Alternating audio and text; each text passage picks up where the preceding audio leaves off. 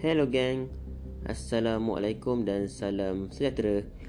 Uh, Saya berminat untuk mengulas sedikit berkenaan dengan uh, politik Amerika Syarikat. Hello gang. Assalamualaikum dan salam sejahtera.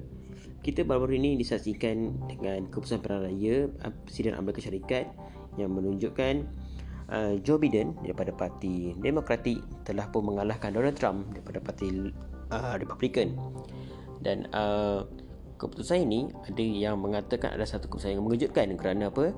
Uh, Presiden Amerika Syarikat uh, dalam polisi antarbangsanya dilihat uh, telah pun berjaya menekan China dalam perang dagang sehingga memaksa China untuk berunding beberapa, beberapa kali dengan Amerika Syarikat sehingga di, uh, di satu sudut ia menampakkan Amerika Syarikat telah pun berjaya menekan China dalam ekonomi dan itu yang pertama.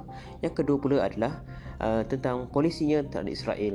Ada yang mengatakan bahawa Israel uh, telah pun mendapat pelbagai manfaat daripada Donald Trump dari segi uh, image-nya dan juga haknya hak Israel. Dan yang paling popular adalah tentang pemindahan ibu negara ke Baitul Maqdis Baitul Maqdis yang memberikan sedikit uh, kelebihan kepada Israel di mata dunia dan juga pengiktirafan Bukit Golan kepada Israel sehingga menimbulkan uh, konflik dengan Syria. Okey, ramai yang, yang yang ramai orang termasuk saya menjangkakan mungkin Donald Trump boleh membenangi pilihan raya presiden Amerika Syarikat atas sebab dasar-dasarnya yang dilihat mungkin mendatangkan kelebihan kepada Amerika Syarikat dan juga Israel. Tetapi uh, keputusannya agak mengejutkan kerana uh, ianya seakan-akan uh, menun- uh, seakan-akan menunjukkan satu peralihan sokongan uh, di waktu yang terakhir yang yang memperlihatkan warga Amerika Syarikat ramai yang menyokong Joe Biden.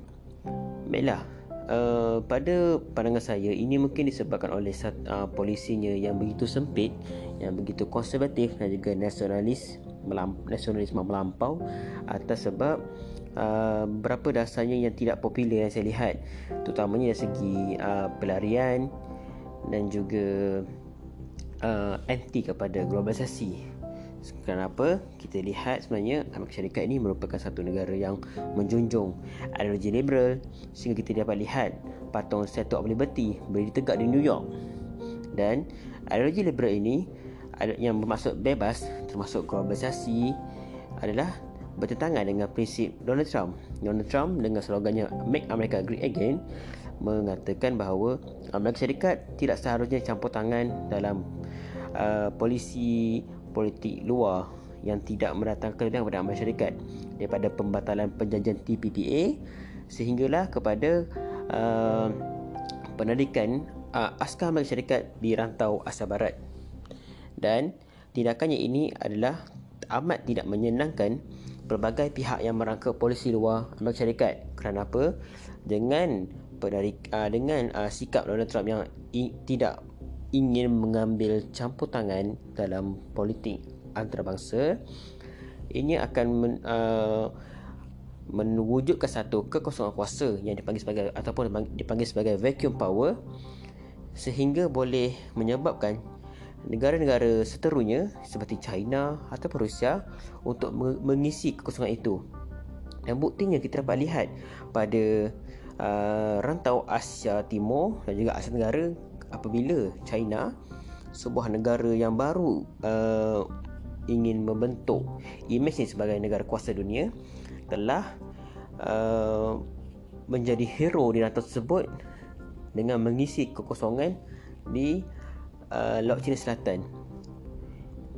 Bukan itu saja. Uh, baru ini juga kita dapat lihat Rusia di bawah pemerintahan Vladimir Putin semakin galak membantu Syria di Asia Barat dalam memerangi dalam membantu Bashar al-Assad dan Syria untuk menstabilkan menstabilkan politiknya.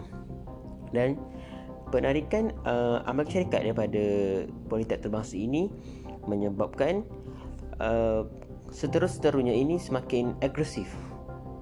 Jadi agak menarik untuk dilihat bahawa apakah nasib Amerika Syarikat dalam dalam politik antarabangsa dan juga geopolitik selepas Joe Biden menjadi presiden Amerika Syarikat.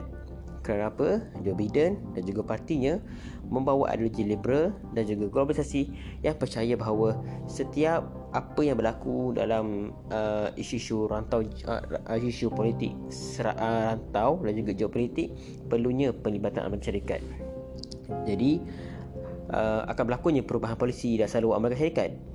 Dan uh, kita dapat lihat mungkin selepas ini seterus-terus Amerika Syarikat seperti yang dinyatakan tadi adakah mereka akan bersikap lebih agresif ataupun berhati-hati? Dan sekarang ini seterus-terus politiknya seterus-terus politik uh, Amerika Syarikat sedang memerah, memerhati. Apakah the first step yang akan Amerika Syarikat lakukan? Adakah dengan ini kita sebagai rakyat biasa seorang yang pemerhati kita dapat lihat adakah uh, isu politik geopolitik isu geopolitik ini akan menjadi semakin agresif ataupun dalam keadaan yang berjaga-jaga. Baiklah, itu saja perkongsian saya yang pertama di episod pertama. Terima kasih kerana sudi mendengar. Sekian, terima kasih. thank you